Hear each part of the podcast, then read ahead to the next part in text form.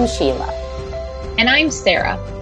And welcome to season two of Pushing Pediatrics, an educational podcast for physical therapists created to help those studying for the Pediatric Certified Specialist exam and anyone else interested in learning more about pediatric physical therapy. Last year, our episodes were played over 10,000 times to help listeners like you crush the PCS exam, and they did. This year, you can expect more content and even more review to help you feel confident on test day. Let's not waste any more time. Time to study.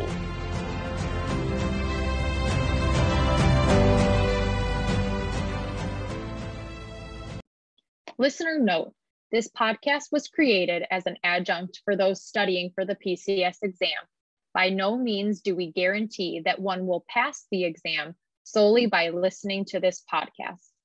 We encourage all those studying for the exam to put the appropriate time and effort into their studying using resources recommended by the ABPTS and the APTA. It is not allowed to discuss test content, and we will not accept any questions related to test content. While we will do our best to provide the most accurate information, if you feel as though we have stated something that is incorrect, please contact us via Instagram or Facebook at Pushing Pediatrics or send us an email at pushingpediatrics at gmail.com. Hey guys, have you been thinking about joining MedBridge to access the PCS prep program, but just haven't jumped on it yet? Well, we have a special offer for you. We've partnered with MedBridge to offer you all a special discount code on their subscriptions you can either go onto their MedBridge page and use the code PUSHINGPEDS for $150 off of your subscription, or click on the link on the episode summary to go directly to our Pushing Pediatrics page. Follow us, but not studying for the PCS exam? That's okay. You can still use this discount code as well. Share it with your colleagues and other friends who may be studying for their other specialty exams. You all know how much we utilized MedBridge during our studying and how we based our entire study plan off of their content. So take advantage of this special offer and purchase your MedBridge subscription today. Welcome back. We are continuing this week with some case studies on cerebral palsy from the Case Files book. We are going over four cases this week. The one thing that is nice about all of these cases together is that they go through the early lives of the child into transitioning to adulthood. Keep the child in mind as you're working through these cases. Take time to answer the questions at the end and look at the objectives and challenge questions at the end of each case. This way, you can gather what is important during each stage of life in each different setting of pediatric physical therapy. We are going to start with case six cerebral palsy, early intervention. A 26 month old female is currently receiving early intervention services she was born prematurely at 28 weeks of gestational age via cesarean section due to maternal preeclampsia and subsequent fetal distress. She had an initial APGAR score of four at one minute and six at five minutes, requiring supplemental oxygen. The child remained in the neonatal intensive, care unit at, for nine weeks due to prematurity, poor feeding, and difficulty with lung development. She was referred for physical therapy following discharge from the NICU, but the child's mother did not follow through with medical recommendations. Subsequently, the child, her mother, and the mother's live in boyfriend moved to a neighboring community. The hospital medical staff lost contact with the family following this move. At seven months of age, the child was referred for early intervention services under the IDEA Part C due to failure to progress with gross motor skills and spasticity in her upper and lower extremities, as well as difficulties with feeding.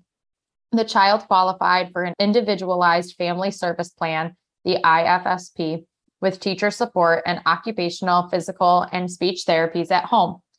A social worker assisted the family in obtaining medical services and helped facilitate consistent follow up with services for the child.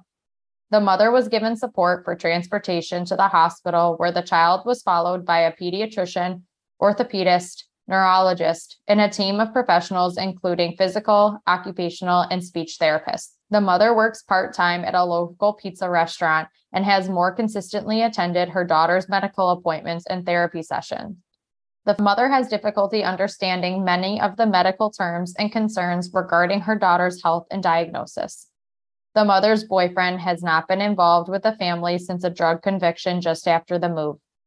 The child has received physical therapy services from age eight months until her current age of 26 months. At 20 months of age, she was diagnosed with spastic diplegic CP. Since initiation of physical and occupational therapy, her gross motor skills have improved. She independently rolls from supine to prone and can maintain sitting on the floor, though she needs assistance to be placed in sitting. She was initially fitted with bilateral AFOs to support the posture of her feet during stance and ambulation, as well as bilateral knee immobilizers and resting night orthoses due to hamstring and Achilles tendon tightness, respectively. She was also provided with a supine stander. Currently, she has bilateral hip and knee contractures and demonstrates lower extremity hypertonicity, especially during movement for transfers, walking, and all static and dynamic balance activities. She can walk short distances indoors with a posterior wheeled walker and adult support to help her with turning and managing the walker. When she is not using her AFOs, she toe walks and demonstrates hyperlordosis. The outpatient physical therapy evaluation reveals that her mobility skills are consistent with GMFCS level three. She requires moderate assistance with self care activities, transfers, and all mobility. She seeks opportunities to be as independent as she can and is often impulsive. The child attends daycare five days per week. So let's start off with some general physical therapy plan of care and goals. Remember, in this case, we have a 26 month old. So that's what we're thinking about right now as we're making these plans. So, some goals include initiation of early intervention services, maximize independent mobility and physical function, activity, and participation, and also minimize secondary impairments. Some interventions include coordination and communication with parents and the overall team, patient related instruction targeted toward parents and caregivers, positioning, mobility, caregiver education, gait training, strengthening activities, orthotics and bracing, maintenance of range of motion, and play and child engagement. Think about what's appropriate for this child at this age specifically. Where are they now and where do they need to go from here? Precautions during physical therapy include close monitoring of skin integrity with the use of AFOs, close positioning during transfers and gait trainer use, and safety monitoring during movement due to potential impulsivity of the child. Complications during physical therapy may include parental need to learn about diagnoses and its implication and how to best help their child learn, play, and gain independence. Assisting with the family connections for resources if they have limited financial means is also important to consider. Remember, in early interventions, services are being provided in the child's natural environment. Recommended interventions should be structured so that they fit within a family's daily routine, thereby allowing for increased practice and adherence. If you make the interventions practical for the family and easy to fit within their lives, they are more likely to complete the task. Something else to consider is to use a standing frame for children with cerebral palsy who are non ambulatory. This program may reduce spasticity and improve bone density, hip stability, social interaction, and alertness. This is grade B evidence. If you haven't checked out Ginny Paleg's article on the benefits of standing, definitely check that out. The child engagement in daily life and the ease of caregiving for children measures are valid and reliable tools to assess participation for young children with CP and the difficulty of caregiving for young children with CP. This is grade B evidence. The gross motor function measure, or the GMFM, is a valid and reliable tool to measure gross motor function and evaluate change over time in children with CP. This is grade A evidence, so definitely make sure you know the GMFM if you don't already. Remember, there are gross motor curves for the GMFM as well. We posted this article on Instagram a few weeks ago, so check that out. Moving on to our next case, number seven cerebral palsy elementary school. The girl from case six comes back again in this case. So the child from case six is now five and a half years old. She is attending half day preschool at our local child care center five days per week and will begin attending full day kindergarten at her local public elementary school in three months. The physical therapy services she receives are transitioning from early intervention services provided under the Individuals with Disabilities Education Improvement Act, IDEA Part C, to school aged programming services provided under IDEA Part B. As part of this process, she has been referred for a full educational evaluation that will be completed by the elementary school's education team. The evaluation consists of the typical testing performed on every child entering kindergarten, in addition to evaluations completed by the school's district's educational psychologist, occupational therapist, speech therapist, and physical therapist. At her current preschool, the child is in the classroom with one teacher, a classroom assistant, and 14 additional preschoolers. In addition, she is assigned a classroom assistant whose primary role is to assist her throughout the day. At the preschool, she receives physical therapy services 45 minutes twice per week and occupational therapy services 30 minutes twice per week. Although the educational team has tried to include her in the majority of preschool activities, her participation in outdoor playground activities continues to be a challenge and she prefers to play inside with her friends. As part of the transition evaluation, the school based physical therapist from the kindergarten will conduct interviews with the child, her mother, and her preschool education team to identify the child's strengths and needs associated with accessing and participating in her preschool environment and their related concerns regarding her upcoming transition to kindergarten. Using the GMFM and results from a full evaluation, the physical therapist determined that the child's gross motor skills were consistent with gross motor function classification system level 3. The therapist recommended physical therapy services as part of the school based programming to help her access her educational environment and to provide training and consultation with her kindergarten education team. Currently, the child sits in a classroom chair with a high back, pelvic positioning belt, and armrests. Since she has not demonstrated the endurance and sitting balance to safely maintain sitting for a 30 minute lunch period, the physical therapist is concerned that the child will require adaptive seating in the public school lunchroom because the bench seats do not provide back support. Although the child can walk up and down a short flight of stairs using two handrails and moderate assistance from an adult, the school team anticipates having her use the elevator to access the second floor where her kindergarten classroom and library are located.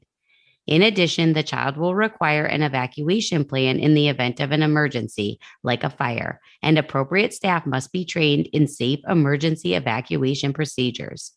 Although the kindergarten offers an adaptive physical education class that includes children with various gross motor challenges, the child's mother requested that her daughter not attend this adaptive programming, but rather be included in the regular physical education class with appropriate modifications. The child's kindergarten physical education team has explained to the school based physical therapist that they are willing to incorporate the child to the best of their abilities, but they are anxious due to the large class size and their limited experience working with children with similar physical challenges. The child's mother asked about obtaining a power wheelchair to enable her daughter to have more independent and efficient mobility for increased distances in the elementary school. The preschool physical therapist has recommended to the child's mother that they attend a seating clinic at a local children's hospital to obtain this equipment, and the child's mother made this appointment.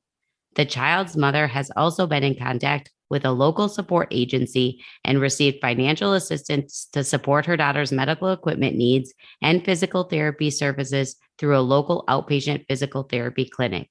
Let's start off with some general physical therapy plans of care and goals. Some goals include coordinating the transition to kindergarten with related services needed to support the child in her educational program, provide efficient means to access the school environment, and create meaningful adaptations to promote participation in school activities. Some interventions include coordination and communication of all members of the team, educating school staff to help increase student self efficacy and safe strategies for assistance with transfers and mobility, procedural interventions for specific goals, and development of an emergency evacuation plan. Think about what's important in school for a child. Maybe it's mobility within the classroom or for longer distances throughout the school. Maybe it's going up and down the stairs or bus steps. Maybe it's accessing something in their classroom. Precautions and complications for therapy include fatigue. Some complications include increased time required for educational activities, related service, increased energy and time demands for activities throughout the school day, and increased energy and time demands for mobility with assistive devices. Now think to yourself what outcome measures would be appropriate for this child?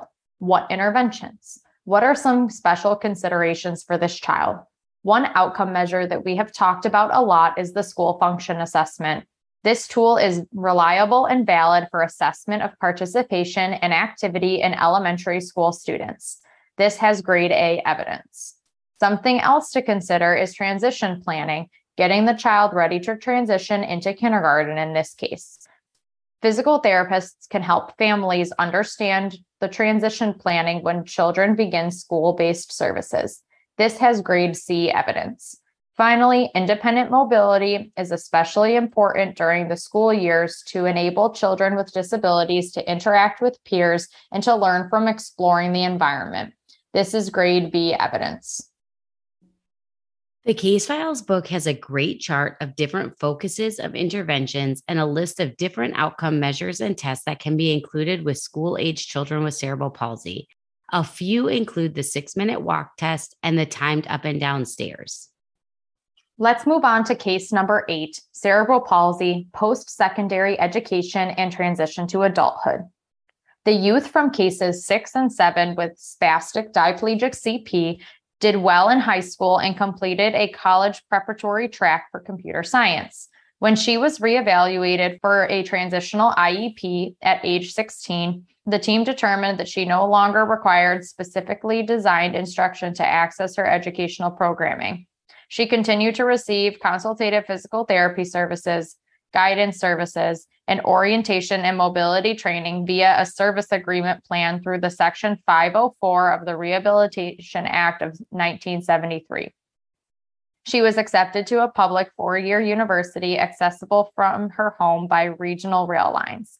In high school, she worked with her guidance counselor and school based physical therapist to develop self advocacy skills and learn what resources and accommodations were available and how to request needed accommodations. She learned about her rights and protections as an individual with a disability under the Rehabilitation Act of 1973 and under the Americans with Disabilities Act of 1990.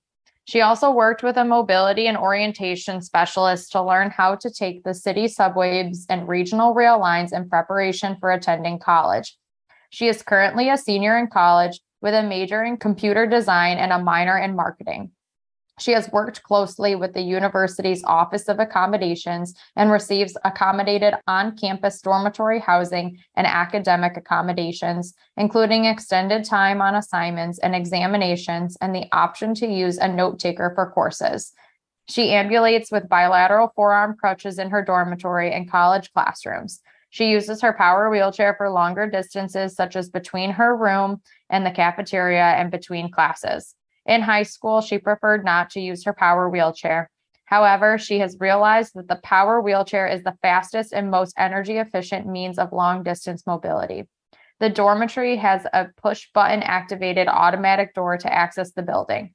She is independent with self care tasks, and her room has an adjacent, privately accessible bathroom with grab bars near the toilet and shower and a zero threshold and large shower stall that accommodates a shower bench. She wears bilateral molded AFOs and is independently donning and doffing them. Her friends help her with tasks such as taking her laundry to the basement laundry room. While the transition from high school to the university setting was relatively smooth, her transition to adult healthcare services has been challenging. She has had difficulty finding an adult oriented primary care physician that she feels has a thorough understanding of CP. During her freshman year, she tried to maintain her ambulation skills and keep up with her home exercise and stretching program, but academic and social time demands made this difficult. During her sophomore year, it was more difficult for her to ambulate, and she also began experiencing hip and low back pain. She found a pediatric physical therapist experienced in working with teenagers and young adults with CP and received physical therapy services twice a week for six weeks to address her pain. She is not attending physical therapy at this time and wants to find an adult oriented primary care physician and physical therapist with a good understanding of the long term effects of CP on adults. She is also interested in receiving Botox A injections in her hamstrings again because her spasticity continues to limit her hamstring range of motion and transferability. Through social media and online research, she learned that some adults with CP have had positive outcomes from selective dorsal rhizotomy surgery and wants to know if this is an option for her. She has started applying and interviewing for jobs at local marketing firms. While potential employers have expressed interest in her resume and portfolio, she feels that some are hesitant due to her physical disability. The university's Career Center has been working with the Office of Vocational Rehabilitation in her state to help potential employers understand her physical disability and her ability to meet the expectations of the positions to which she is applying. I'm here. That was a long one.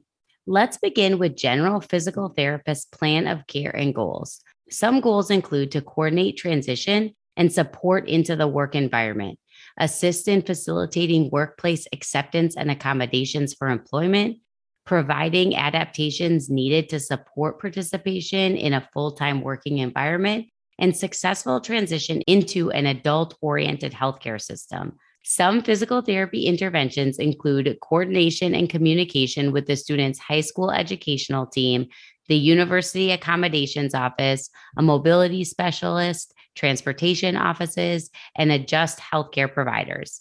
Others include instruction on health promotion and energy conservation, and assisting in the transitioning to adult oriented healthcare providers. Sometimes parents rely on you during this stage of transition planning. I have had parents feel lost and unsure what direction to go in, and also certain things that they don't think about, like who to contact if their equipment breaks. Making sure the child and their families are set up for success is crucial. Some precautions to be aware of as the child is transitioning into being an adult include pain, fatigue, postural asymmetry, and decreased balance. Some complications that may interfere with physical therapy include medical insurance plan restrictions, increased time and energy demands for daily tasks, employment and exercise, decline of mobility and increases in secondary impairments, and lack of public transportation and accessibility. Some additional things to consider include the benefits of strength training, whether or not Botox will assist in reducing pain and spasticity in this specific child, and what interventions would benefit the child most. So, this would also be a really great time to circle back to episode eight from this season, where we reviewed the APTA fact sheet on the transition to adulthood for patients with neuromuscular disorders. That is this exact scenario that we reviewed before. So, that would be a really great episode now to go back and listen to again and make sure it kind of fits with what we've been talking about. All right, let's move on to our last and final case for today. It's case number nine fitness and cerebral palsy. A 12 year old boy with spastic quadriplegic cerebral palsy, gross motor function classification level two, is undergoing a physical therapy exam. When asked about his desired goals and outcomes for physical therapy, the child reports that he would like to participate in sports activities with his friends. Further questioning reveals that he rarely participates in play activities that involve physical activity and that his preference is to partake in sedentary activities such as watching television and playing video games. The boy's parents support his goals and state that they have been concerned about their son's physical fitness.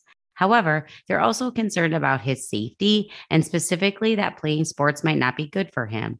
They are especially concerned that participating in sports activities might increase his spasticity and deteriorate his quality of movement. Some physical therapy goals and plan of care include promoting health and wellness and improving fitness parameters such as aerobic and anaerobic capacity, agility, strength, and flexibility. Physical therapy interventions include customized exercise programs to meet the individual physical demands of desired outcomes. Precautions during physical therapy include appropriate warm up and cool down activities to decrease risk of injury and monitor biomechanical alignment issues and adverse effects, such as musculoskeletal related pain. Complications may include overuse injuries. The case file book goes through some outcome measures for children GM FCS levels one and two, so take a look at these. A few include the 10 meter shuttle run test and the muscle power sprint test. For some time, it was thought that strength training with children with cerebral palsy was not beneficial, but there is some research coming out that states that it is fine and safe to do so. Strength training in children was the same. It is important to promote health and wellness throughout the child's life in order to combat the secondary impairments seen in children and adults with cerebral palsy. One article that we would like to bring your attention to is the Utrecht approach to exercise in chronic childhood conditions. While this article is a little dated from 2011, it has superb information in it about the parameters for many different diagnoses and conditions that we deal with every day. It has great charts that are easy to understand and study. It is one of the recommended articles through both MedBridge and PCS Advantage, so make sure you add it into your study schedule. Well, that's it for this week. Join us next week as we jump into some research heavy episodes, as well as some additional case studies for you. Please make sure to rate, review, and subscribe. Happy studying!